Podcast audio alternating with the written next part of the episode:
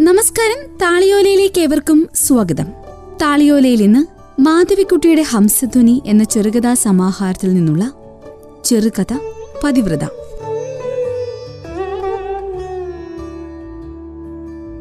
എന്റെ ഭർത്താവിന്റെ മേലുദ്യോഗസ്ഥനുമായി ഞാൻ ശയിച്ചത് ഒരു വെള്ളിയാഴ്ചയായിരുന്നു.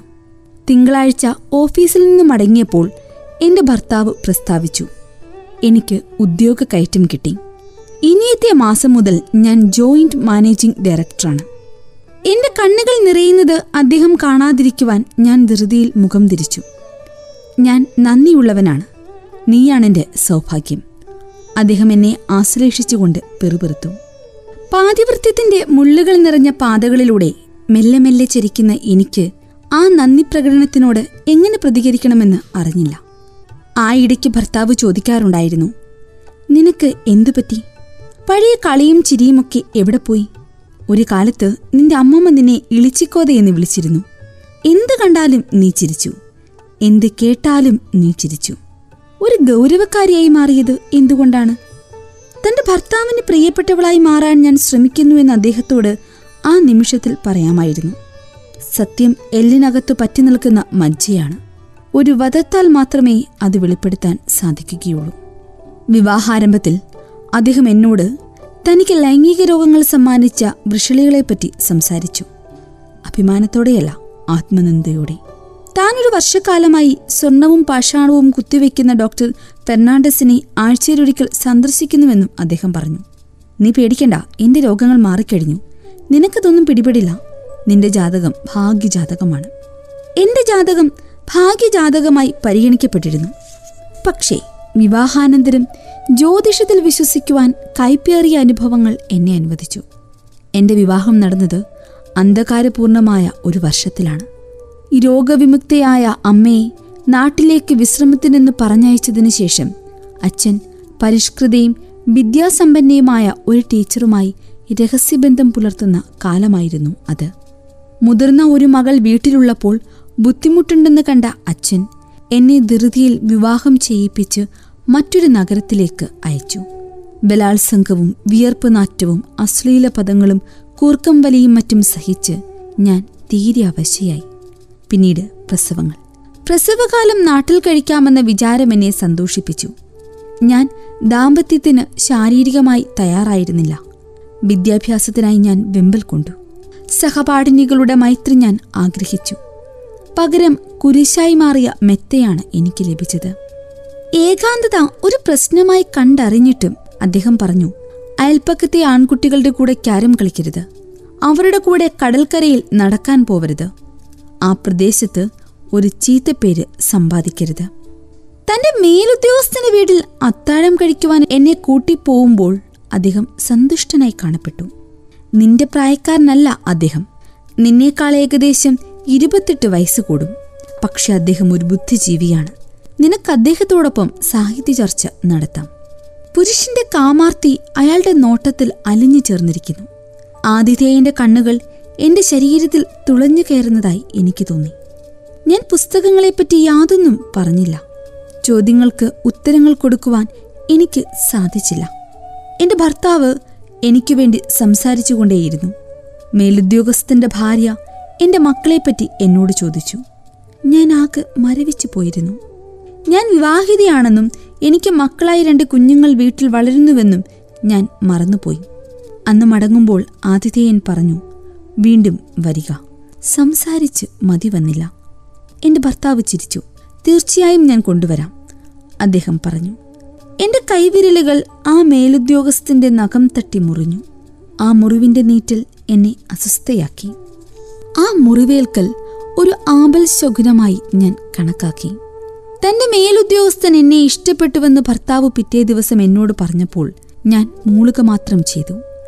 പിന്നീട് ഫോണിലൂടെ ഇന്നും ആ മനുഷ്യൻ എന്നോട് സംസാരിച്ചു തുടങ്ങി. ഭർത്താവിന് കോപമുണ്ടായില്ല. സംഭാഷണം അദ്ദേഹം വേണ്ടത്ര പ്രോത്സാഹിപ്പിക്കുകയും ചെയ്തു. ഒടുവിൽ പ്രേമത്തിനോട് സാമ്യം വഹിക്കുന്ന ഏതോ വികാരം എനിക്ക് അനുഭവപ്പെട്ടു. സാഹിത്യവും സംഗീതവും തത്വചിന്തയും എല്ലാം എനിക്ക് വ്യാഖ്യാനിച്ചു തന്ന ആ പണ്ഡിതനെ ഞാൻ സ്നേഹിച്ചു തുടങ്ങി.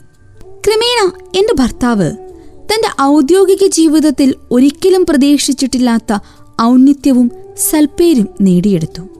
എന്റെ അഭിപ്രായങ്ങൾക്ക് പ്രാധാന്യം കൽപ്പിക്കുവാൻ അദ്ദേഹം പഠിച്ചു.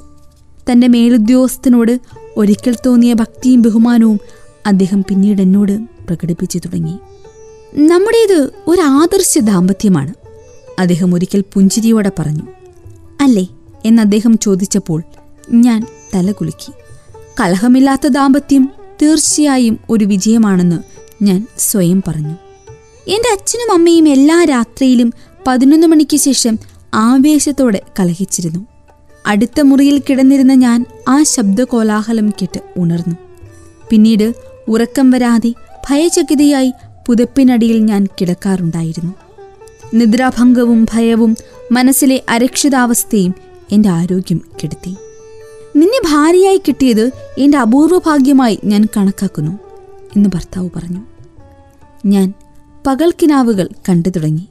എന്നെ സ്നേഹിക്കുന്ന ഒരു പാവം അധ്യാപകന്റെ ഭാര്യയായി ഞാൻ ഏതോ ഗ്രാമത്തിൽ ജീവിക്കുന്നതായി സങ്കല്പിച്ച് ഞാൻ അല്പനേരത്തിനെങ്കിലും ശാന്തി വീണ്ടെടുത്തു. ആ ദരിദ്ര ഗൃഹസ്ഥൻ എന്നെ ഹെഡ്മാസ്റ്ററുടെയോ സ്കൂൾ മാനേജറുടെയോ ശയ്യ പങ്കിടുവാൻ ഒരിക്കലും നിർബന്ധിക്കുകയില്ല. എനിക്ക് അനുയോജ്യനായ ഭർത്താവായിരിക്കും അദ്ദേഹം. മഞ്ഞക്കാലത്ത് ഞങ്ങൾ ഒരേ പുതപ്പിനടിയിൽ അന്യോന്യം ആലിംഗനം ചെയ്തുകൊണ്ടുറങ്ങുവാൻ കിടക്കും.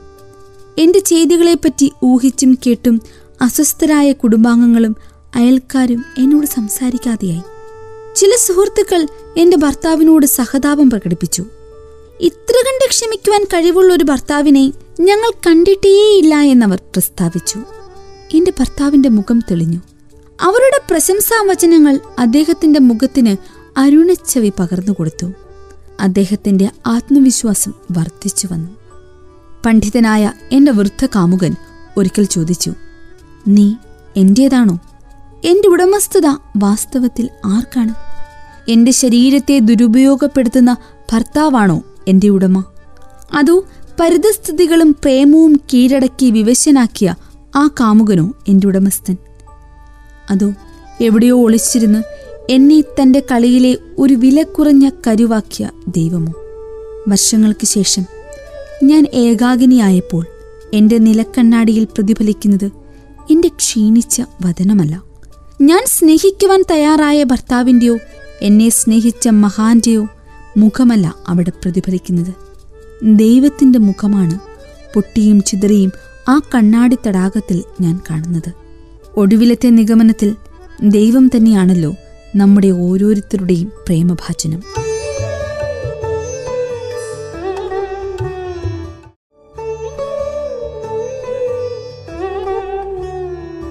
താളിയോല മാധവിക്കുട്ടിയുടെ ഹംസധ്വനി എന്ന പുസ്തകത്തിലെ വെളുത്ത ബാബു എന്ന അധ്യായം. വെളുത്ത ബാബുവിനെ പറ്റി അവൾ കേട്ടത് തന്റെ അംഗരക്ഷകനായ പോലീസുകാരനിൽ നിന്നാണ് രൂപം വിവരിച്ചപ്പോൾ ബന്ധപ്പെടുവാൻ ആഗ്രഹം തോന്നി. വെളുത്ത നിറം ശിരസ് മടക്കുവാൻ ഒരു രക്തവർണ തൂവാല കറുത്ത തേഞ്ഞ പല്ലുകൾ ബീഡിക്കറ തട്ടി കറുത്ത ചുണ്ടുകൾ കുതിരസവാരിക്കാരുടേതുപോലെ തന്നെ വളഞ്ഞ കാലുകൾ. അയാളെ ഒറ്റ നോട്ടത്തിൽ തിരിച്ചറിയുമെന്ന് അവൾക്ക് തോന്നി. തന്റെ ചിരകാല ആഗ്രഹം അയാൾ സാധിപ്പിക്കും തീർച്ച. വേലക്കാരിയുടെയും ഡ്രൈവറുടെയും കാവൽക്കാരന്റെയും കണ്ണുകൾ വെട്ടിച്ച് ഇടവഴികളിൽ കൂടി ഒന്ന് ഓട്ടോയിൽ സഞ്ചരിച്ച്. ജൂതദേവാലയവും പ്രാചീന വിഗ്രഹവും വിൽപ്പനശാലകളും സ്ഥിതി ചെയ്യുന്ന പ്രദേശത്ത് അവൾ എത്തിയത് രാവിലെ പത്തരയ്ക്കായിരുന്നു. സൂര്യവെളിച്ചത്തിന്റെ തീഷ്ണത അവളുടെ കണ്ണുകളെ വേദനിപ്പിച്ചു. മുസ്ലിം വസ്ത്രധാരണ രീതി കൊണ്ടാവാം അവളെ ആർക്കും പെട്ടെന്ന് തിരിച്ചറിയുവാൻ കഴിഞ്ഞില്ല. നിരനിരയായി കാണപ്പെട്ട ഷോപ്പുകളിലേക്ക് അവൾ കണ്ണോടിച്ചു. മണ്ണടിഞ്ഞ് നശിച്ച തറവാടുകളിൽ നിന്ന് സംഭരിച്ച ചങ്ങലവട്ടങ്ങളും ഗോപുരപ്പെട്ടികളും ഓട്ടുതമലകളും അവൾ കൗതുകത്തോടെ നോക്കിക്കണ്ടു. ഉടമസ്ഥരെ അതിജീവിച്ച ജീവിതോപകരണങ്ങൾ മനുഷ്യന്റെ അസ്ഥികൂടത്തേക്കുള്ള ആയുസുള്ള ലോഹസാധനങ്ങൾ തന്റെ തറവാട്ടിലെ ഇരുട്ടിൽ തിളങ്ങിയിരുന്ന വിളക്കുകളെ അവൾക്ക് ഓർമ്മ വന്നു. ഇനിയൊരിക്കലും പ്രവേശനം അനുവദിക്കാത്ത ആ ഗ്രാമത്തെയും അവൾ സ്നേഹപുരസരം ഓർത്തു. ഇല്ല ഇന്ന് ഞാൻ പുതിയ ഒരു അവതാരമായി രൂപാന്തരപ്പെട്ടിരിക്കുന്നു. തനിക്ക് ഭൂതകാലത്തിന്റെ പ്രതീകമായ ആ ഗ്രാമശാന്തിയിലേക്ക് പ്രവേശനം ലഭിക്കുകയില്ല. തന്റെ കവിതാ സമാഹാരങ്ങൾ പ്രദർശിപ്പിച്ചിരുന്ന ഒരു പുസ്തകക്കടയുടെ ചവിട്ടുപടികൾ പ്രയാസപ്പെട്ട് കയറിയപ്പോൾ അവൾ വിയർത്തു. അതിന്റെ നിഴലുകളിൽ നിന്ന് വേർപെട്ട് ഒരു വിളർത്ത മനുഷ്യൻ അവളെ സമീപിച്ചു. പുതിയ പുസ്തകങ്ങൾ വന്നിട്ടുണ്ട്. അയാൾ പറഞ്ഞു ലാറ്റിൻ അമേരിക്കൻ ഗ്രന്ഥകാരുടെ പുതിയ കൃതികൾ.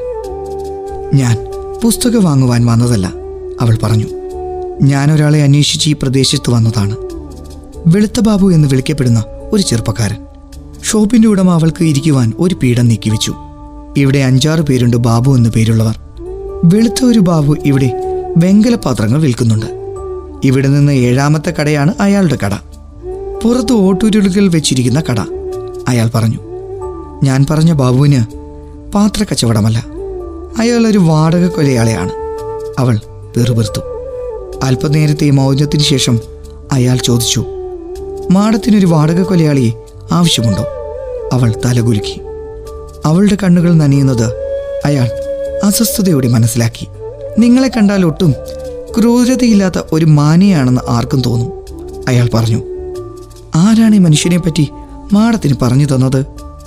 എന്റെ അംഗരക്ഷകനായ ഒരു പോലീസുകാരനാണ് വെളുത്ത ബാബുവിനെ പറ്റി പറഞ്ഞു തന്നത്. മുപ്പതിനായിരം രൂപ കൊടുത്താൽ ബാബു ആരെയും കൊന്നു തരുമെന്നാണ് പറഞ്ഞത്. മിക്ക സമയവും ജയിലിലാണ്. പുറത്തു വരുമ്പോൾ വീണ്ടും പഴയ തൊഴിലിൽ ഏർപ്പെടും. മറ്റൊരു തൊഴിലും അയാൾക്ക് അറിയുകയുമില്ല. രാഷ്ട്രീയ പ്രമാണികൾക്കൊക്കെ വിലപ്പെട്ടവനാണ്. ജാമ്യത്തിൽ ഇറക്കുവാനും കേസ് വാദിക്കുവാനും പ്രബലരുണ്ട്. അവൾ കിതപ്പോടെ പറഞ്ഞു നിർത്തി. മാടത്തിന്റെ ശബ്ദം കേട്ടപ്പോൾ ഇതാ ഈ നിമിഷത്തിൽ എനിക്ക് ആളെ മനസ്സിലായി. മതപരിവർത്തനത്തിന് ശേഷം ഞാൻ ഒരിക്കലും കണ്ടിട്ടില്ല. മാപ്പ് തരണം. കാപ്പി മേടിച്ചു കൊണ്ടുവരട്ടെ. കടയുടമസ്ഥൻ ചോദിച്ചു. വേണ്ട ഞാൻ സമയം തെറ്റിച്ചൊന്നും കുടിക്കാറില്ല അവൾ പറഞ്ഞു. എന്നാലൊരു കൊക്കക്കോല? അയാൾ പറഞ്ഞു. ഇല്ല ഞാൻ മടങ്ങുകയാണ്. വെയിൽ മുക്കുന്നതിന് മുമ്പ് ഞാൻ മറ്റൊരു ദിവസം വരാം. എനിക്ക് തലകറക്കം അനുഭവപ്പെടുന്നു. ഒരു ഓട്ടോ കിട്ടിയാൽ നന്നായിരുന്നു അവൾ മന്ത്രിച്ചു. ഞാൻ വിളിച്ചു കൊണ്ടുവരാം. ഇവിടെ തന്നെ ഇരിക്കുക. അയാൾ പറഞ്ഞു. പിന്നീട് ഓട്ടോയിൽ കൈപിടിച്ച് കയറ്റിയപ്പോൾ അയാൾ ചോദിച്ചു ആരാണ് ശത്രു? വധിക്കപ്പെടേണ്ട ശത്രു ആരാണ്?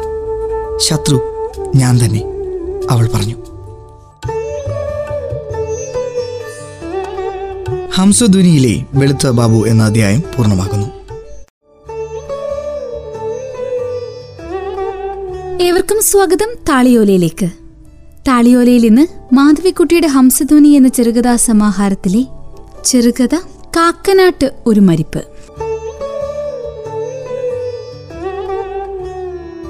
ആയിടെയായി തന്റെ ഭർത്താവിന്റെ മുഖഭാവത്തിനും ചലനരീതിക്കും മാറ്റങ്ങൾ വന്നു ചേർന്നതായി കമലാക്ഷിക്ക് തോന്നായിക്കുകയില്ല പക്ഷേ അവയെപ്പറ്റിയുള്ള ചിന്ത തന്നിൽ ഭീതി നിറയ്ക്കുമെന്ന് ഭയന്ന് അവൾ അവയെ ശ്രദ്ധിക്കാൻ തയ്യാറായില്ല.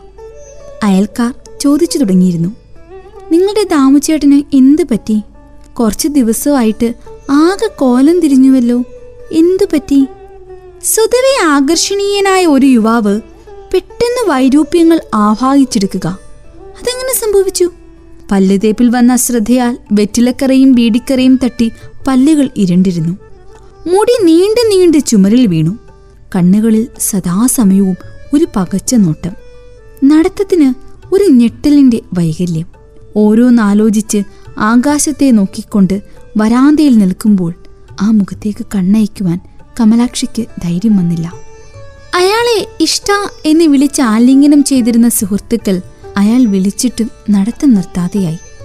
ഏറെക്കുറെ പ്രസിദ്ധി കേട്ട ഒരു നിരൂപകനായിരുന്നതുകൊണ്ട് എഴുത്തുകാർ ഒരിക്കൽ അയാളെ ക്ഷണിച്ച് ഹോട്ടലുകളിൽ ഭക്ഷണത്തിന് കൊണ്ടുപോവാറുണ്ടായിരുന്നു. ദാമുവിന് സ്നേഹപൂർവം എന്ന വാക്കുകൾ എഴുതി സ്വന്തം ഗ്രന്ഥങ്ങൾ സമ്മാനിക്കാറുണ്ടായിരുന്നു. അതൊക്കെ പണ്ടത്തെ കഥ. ഇന്ന് ഫോൺ ശബ്ദിക്കാറില്ല. പുസ്തകങ്ങൾ പേറിക്കൊണ്ട് ആരും കോണിപ്പടികൾ കയറി അവരുടെ വാതിൽക്കൽ വന്നെത്താറില്ല. നിരൂപകൻ വിമർശകൻ മാത്രമായി മാറിയപ്പോൾ എഴുത്തുകാർ അയാളെ വെറുതെ തുടങ്ങി. എഴുത്തുകാർക്ക് എന്നെ വേണ്ടായിരിക്കാം. പക്ഷേ സാധാരണക്കാരായ നാട്ടുകാർക്ക് എന്നെ ആവശ്യമുണ്ട്. വക്രിച്ച ചിരിയോടെ അയാൾ ഭാര്യയോട് വിളിച്ചു പറഞ്ഞു. അവൾ അഭിപ്രായം പ്രകടിപ്പിച്ചില്ല. എവിടെയെങ്കിലും ഒരു മരണം നടന്നാൽ അത് മണത്തറിഞ്ഞ് അയാൾ ശവത്തിന് സമീപം ഉടനെ ചെന്നെത്തും. ശവത്തെ കിണറ്റിൻകരയിലോ കുളിമുറിയിൽ വിരിച്ച പായയിലോ കിടത്തി എണ്ണ തേച്ച് കുളിപ്പിക്കുന്ന ജോലി അയാൾ സ്വയം ഏറ്റെടുത്തു. വടിവുകളിലും ചുളിവുകളിലും വിരൽ തിരുകി എണ്ണ തേക്കും. പിന്നീട് ശവത്തിന്റെ നാസാരന്ധ്രങ്ങളിൽ പഞ്ഞിക്കഷ്ണങ്ങൾ തിരുകുക. കാലുകളുടെ പെരുവിരലുകൾ ചേർത്ത് വെച്ച് കെട്ടുക. നെറ്റിയിൽ നനഞ്ഞ ഭസ്മം കൊണ്ട് മൂന്ന് വരകൾ ഉണ്ടാക്കുക. ആദ്യം കോറത്തുണിയിലും പിന്നീട് ചുവന്ന പട്ടിലും പൊതിയുക. ഇങ്ങനെയുള്ള കർമ്മങ്ങൾ അയാൾ അനായാസേന ഏറ്റെടുത്ത് നടത്തി. ശ്മശാനത്തേക്കുള്ള യാത്രയിലും കരഞ്ഞു കലങ്ങിയ കണ്ണുകളോടെ അയാൾ പങ്കെടുത്തു. പിന്നീട് വിധവയുടെ മുമ്പിൽ ചെന്ന് തല കുനിച്ച് സഹതാപം പ്രകടിപ്പിച്ചു. മരിച്ചവരുടെ ഗുണഗണങ്ങൾ ചതുവ് പറ്റിയ സ്വരത്തിൽ വിവരിച്ചു കൊടുത്തു. മരിച്ചവന് താനുമായുണ്ടായിരുന്ന ഗാഠബന്ധത്തെ പ്രകീർത്തിച്ചു. കുട്ടികൾ അയാൾ നടക്കുന്ന വഴി നടക്കാതെയായി. കുത്തിച്ചുടിയാൻ എന്ന പേരുള്ള കാലൻകോഴി കൂവുമ്പോൾ പേടിച്ച് ജനവാതിൽ കൊട്ടിയടയ്ക്കാറുള്ള സ്ത്രീകൾ അയാളുടെ മുഖം കണ്ടും സ്വരം കേട്ടും ഭീതിയോടെ മുറികളിൽ ഓടിക്കയറി ഒളിച്ചു. മരണം അയാളുടെ സന്തത സഹചാരിയാണെന്ന് കമലാക്ഷിയും വിശ്വസിച്ചു തുടങ്ങി. സ്വതവേ വിളർത്താ മുഖത്തിന് ചത്തുമലച്ച മത്സ്യത്തിന്റെ വെള്ളത്തിളക്കം എങ്ങനെയോ കൈവന്നു. അയാളുടെ വിയർപ്പിന് കുളച്ചണ്ടയുടെ ഗന്ധമുണ്ടെന്ന് ഭാര്യ മനസ്സിലാക്കി. രാത്രിയുടെ രണ്ടാം യാമത്തിൽ ഒരു വിളിപാടുണ്ടായെന്ന പോലെ ഞെട്ടി എഴുന്നേറ്റ് ആവേശഭരിതനായി തന്റെ ശയ്യയിൽ കയറിക്കൂടുമ്പോൾ തന്റെ ശരീരം ഒരു കുപ്പക്കൂനിയാണെന്നും അതിലൊരു അനാഥ ശ്വനൻ അമൃതേത് നടത്തുകയാണെന്നും കമലാക്ഷിക്ക് തോന്നാറുണ്ടായിരുന്നു. അയാൾ കടിച്ചു കീറുന്നത് തന്റെ എല്ലുകളല്ലേ? അവൾക്ക് ഛർദ്ദിക്കുവാൻ ആഗ്രഹം തോന്നി. കുപ്പത്തൊട്ടികൾ ഛർദ്ദിക്കാറുണ്ടോ? നിങ്ങൾ കമിതാക്കളായിരുന്നില്ലേ പാഠശാലയിൽ നിന്നല്ലേ നിങ്ങൾ രണ്ടുപേരുടെയും പ്രേമബന്ധം ആരംഭിച്ചത്? പത്രപ്രവർത്തകർ തന്നോടും അയാളോടും അങ്ങനെ ചോദിച്ചപ്പോൾ അവൾ തലകുലുക്കി. അല്ലെന്ന് പറയുവാൻ കഴിവില്ല. മറ്റൊരു ജന്മത്തിൽ നടന്ന സംഭവങ്ങളെങ്കിലും അവയിൽ താൻ പങ്കെടുത്തുവല്ലോ. അത്തരം ചോദ്യങ്ങൾ അവളുടെ ഭർത്താവിനെ വാചാലനാക്കി.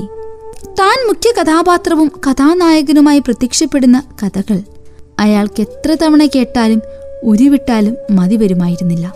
താൻ ഹീറോയായി വിലസുന്ന ഒരു സിനിമയെ നോക്കിക്കാണുകയാണ് ലോകത്തിലെ സകല മനുഷ്യരുമെന്ന് അയാൾ വിശ്വസിച്ചു. അയാളുടെ കാൽക്കീഴിൽ രംഗദീപങ്ങളുണ്ടായിരുന്നു. വായിനു മുന്നിൽ അദൃശ്യമായ മൈക്രോഫോണും.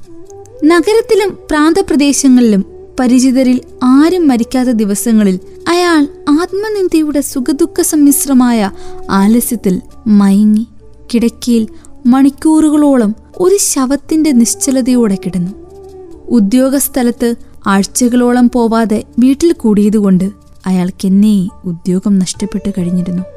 പലപ്പോഴും അത് താൻ മുൻകൂട്ടി കണ്ടതാണെന്ന് കമലാക്ഷി ചിന്തിച്ചു. പക്ഷെ അയാളുടെ ഓഫീസിൽ ചെന്ന് സത്യാവസ്ഥ അന്വേഷിക്കുവാൻ അവൾക്ക് സങ്കോചം തോന്നി. അധ്യാപികയായ ഭാര്യ കുടയും ചോറ് വെച്ച തൂക്കുപാത്രവും തോൾസഞ്ചിയും പേറിക്കൊണ്ട് ബസ് സ്റ്റോപ്പിലേക്ക് നടക്കുമ്പോൾ പകുതി വഴി അയാളും അവളെ അനുഗമിച്ചു. പോവാനുള്ള വഴി മറ്റൊന്നാണ്. അവൾ സംശയിക്കാൻ ഇടയില്ലെന്ന് കരുതി അരമണിക്കൂറിൽ നടത്തം കഴിഞ്ഞ് വീട്ടിൽ മടങ്ങിയെത്തി. ശയ്യാവലംബിയായി ഏകാന്തതയുടെ തേൻ മുത്തിക്കുടിച്ച ഒരു സ്വർഗവാസിയുടെ സംതൃപ്തിയോടെ അയാൾ ചരിഞ്ഞു കിടന്ന് ബീഡികൾ വലിച്ചു. ചുമരിൽ തൂങ്ങുന്ന ക്ലോക്കിന്റെ രണ്ട് കരങ്ങളും പിടിതെടുത്ത് നീക്കുവാൻ അയാൾക്ക് പലപ്പോഴും തോന്നാറുണ്ടായിരുന്നു. താൻ എന്നും ക്ലോക്കിന്റെ അടിമയായി ജീവിതം കഴിച്ചുകൂട്ടണം. അതിന്റെ കരങ്ങൾ തീരുമാനിക്കുന്ന സമയത്ത് ശയ്യെ വിട്ട് കുളിമുറിയിൽ കിടക്കണം. ഊണ് കഴിക്കണം. ബസ് സ്റ്റോപ്പിലേക്ക് നടക്കണം. ഭാര്യയുടെ കൂടെ ശയിക്കണം. മരിക്കാതിരിക്കാൻ വേണ്ടി രക്തസമ്മർദ്ദത്തിനുള്ള മരുന്ന് സേവിക്കണം. എനിക്ക് യജമാനന്മാരില്ല. ഞാനാണ് ഈ ലോകത്തിന്റെ യജമാനൻ. അയാൾ അലറി. ആ അലർച്ച കേട്ട് വീടിന് മുമ്പിൽ കൂടി പോയിരുന്നവർ അന്താളിച്ചു. ദാമോദരൻ നായർ കള്ളുകുടിച്ച് ബഹളം വെക്കുകയാണോ? അവർ അന്യോന്യം ചോദിച്ചു. പാമരായ മനുഷ്യരുടെ താമസസ്ഥലം മാത്രമായ ഈ ലോകത്തോട് ഒരു ഗന്ധർവനായ തനിക്ക് പൊരുത്തപ്പെട്ടു കഴിയുവാൻ വയ്യെന്ന് അയാൾ തന്നെത്താൻ പറഞ്ഞു. താൻ ഗന്ധർവനാണെന്ന് തന്റെ ഭാര്യ പോലും എന്തുകൊണ്ട് മനസ്സിലാക്കുന്നില്ല. താളിയോലയിൽ കാക്കനാട്ടൊരു മരിപ്പ് തുടരും. അടുത്ത അധ്യായത്തിൽ.